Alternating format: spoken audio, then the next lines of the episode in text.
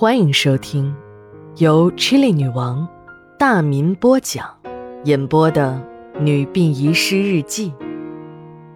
本故事纯属虚构，若有雷同，就是个巧合。第一卷第二十七章。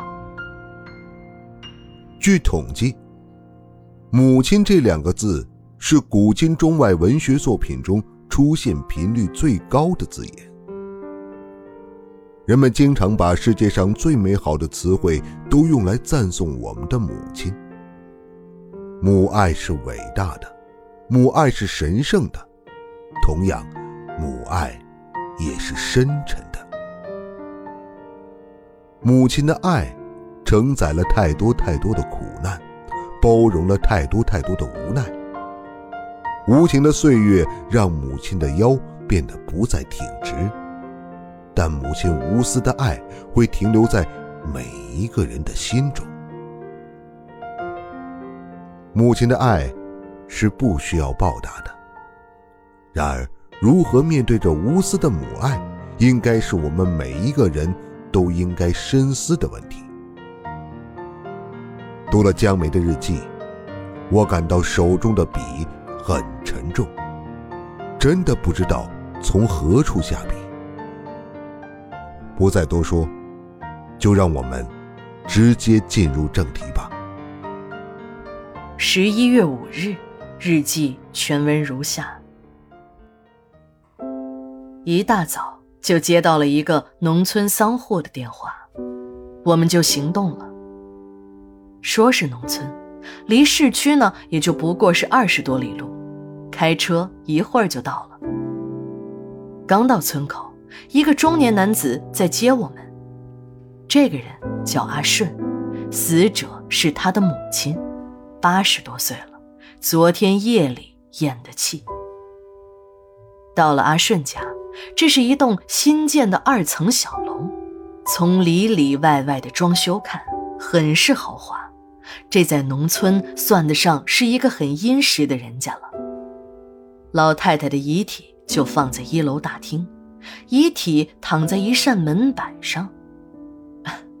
这是一种葬礼习俗，门板下面的空隙要塞死，以防有猫从下面钻过去。传说那样是会诈尸的。我们就把老人的遗体抬上了车。阿顺的妻子哭喊着追了出来，拉住老太太的衣角，久久不肯放开。看得出来，婆媳的关系处理得很好。不知道你们的婆媳关系处理得怎么样？我的婆婆平时对我很好，但我只要和老公一吵架，婆婆就会用很凶狠的眼神看着我。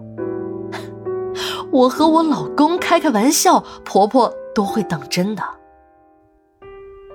遗体很快就运到了殡仪馆，推进了停尸间。由于家属要求今天就火化，阿顺的妻子说已经找大师算过了，今天是最适合出殡的日子。今天出殡，老太太能上天堂，还能保佑儿孙后代福缘永继。我们就马上安排。为老太太整理仪容。虽说每一个生命的离开我都会很感伤，但为每一位母亲整理仪容的时候，这种体会就会更加深刻。刘姐和我刚换好了工作服，正要进入停尸间给老人化妆，一进门，刘姐就和一个人撞了个满怀。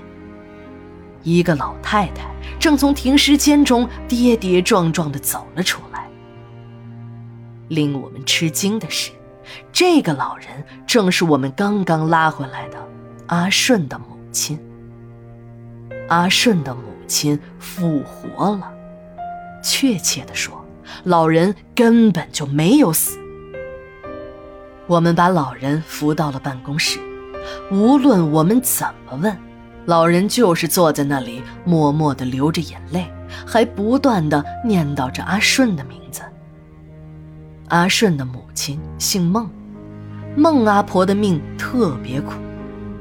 阿顺只有三岁时，孟阿婆的丈夫就死了，是孟阿婆一个人把阿顺拉扯大的。为了不让阿顺受委屈，孟阿婆就一直单身，没有再找个男人。孤儿寡母的生活，处境之艰难，可想而知。孟阿婆给别人做过零工，上过建筑工地，下过矿井，一个男人都不一定能吃得了的苦，孟阿婆一个人全扛了下来。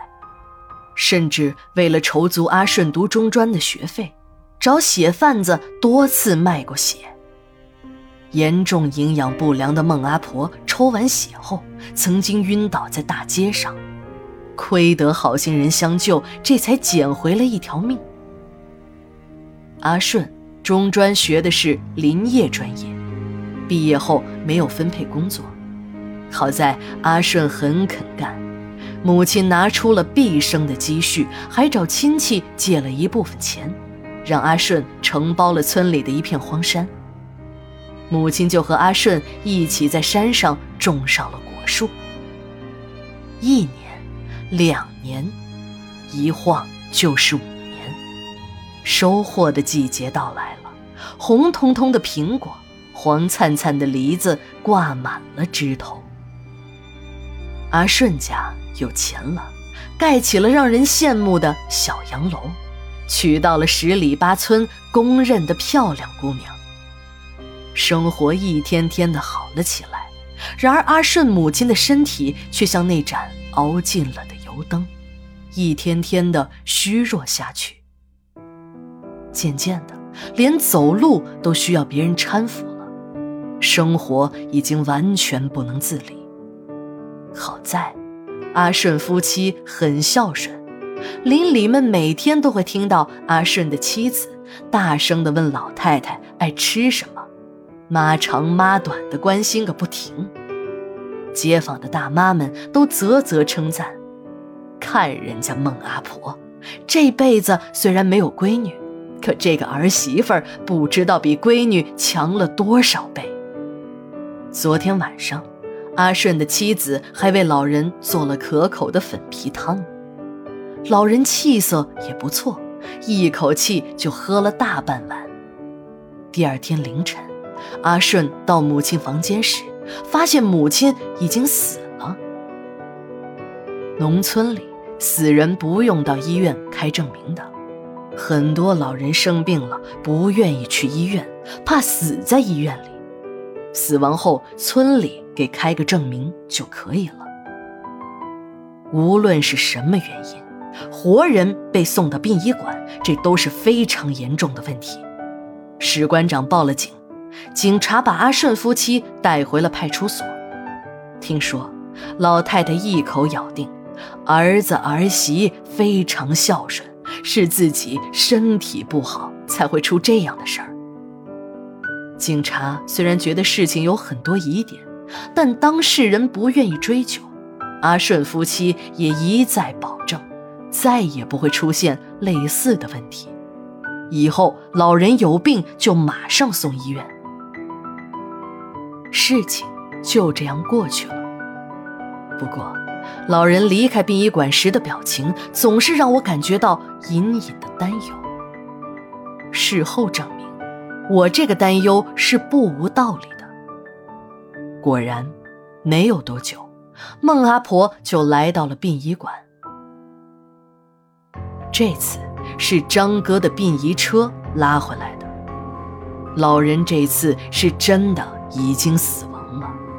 阿顺的妻子放声痛哭，那哭声感染了我们馆里的每一个工人。大家都感叹着这个儿媳的孝顺，婆媳关系处理和睦。老人的遗体火化了。一般情况下，我们都是上午火化遗体，下午家属办理骨灰领取手续。我负责五号炉的骨灰，孟阿婆就是五号炉火化的。一点半，我刚开始办公，阿顺就从一辆轿车中走了出来。到我这里办理骨灰领取手续。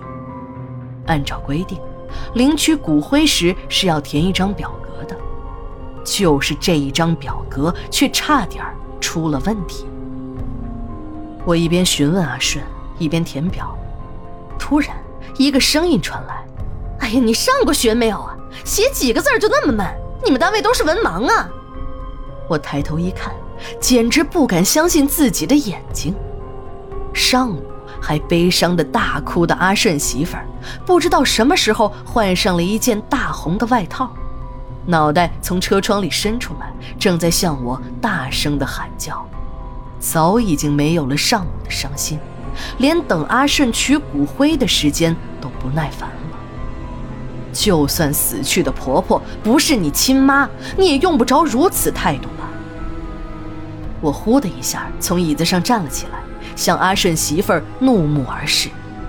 就这样两三分钟，可能是他心虚吧，边小声的骂着，边摇上了车窗。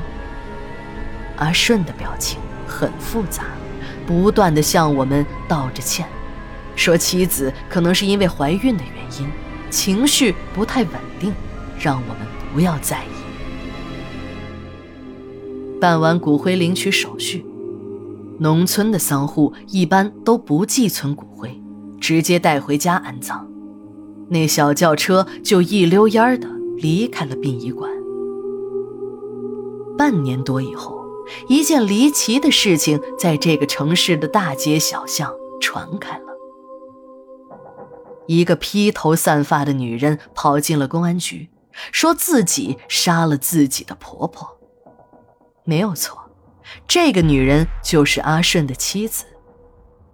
原来，孟阿婆患有严重的糖尿病，而阿顺的妻子呢，是本市卫校毕业的学生。他知道。孟阿婆不能吃甜食，就给孟阿婆做了那虽不甜，但却能水解出大量糖分，足以要了孟阿婆命的粉皮汤。孟阿婆复活后，阿顺的妻子就把老太太吃的降糖药换成了钙片，最终导致了孟阿婆的死亡。所有的秘密都被揭开，原来。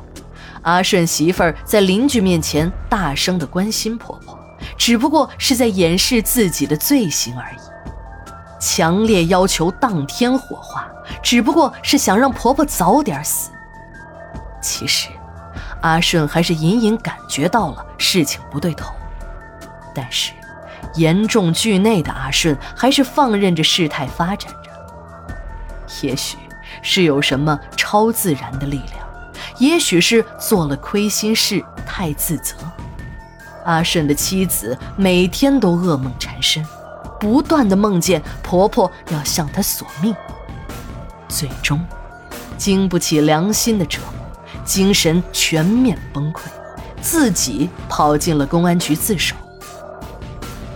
警察询问阿顺妻子的杀人动机时，他说只是不愿意长期伺候那个屎尿都不能自理的。累赘。警察们看着这个语无伦次的女人，好像是有点精神问题，于是就对她做了精神司法鉴定。鉴定结论很快出来了，这是一个有严重精神分裂的疯女人。她的话不可以作为有效的供词。从此，这个城市的大街上多出来一个疯女人。天天见人就喊：“我杀人了，我我杀人了，是我杀了我婆婆，是我杀死了我婆婆。”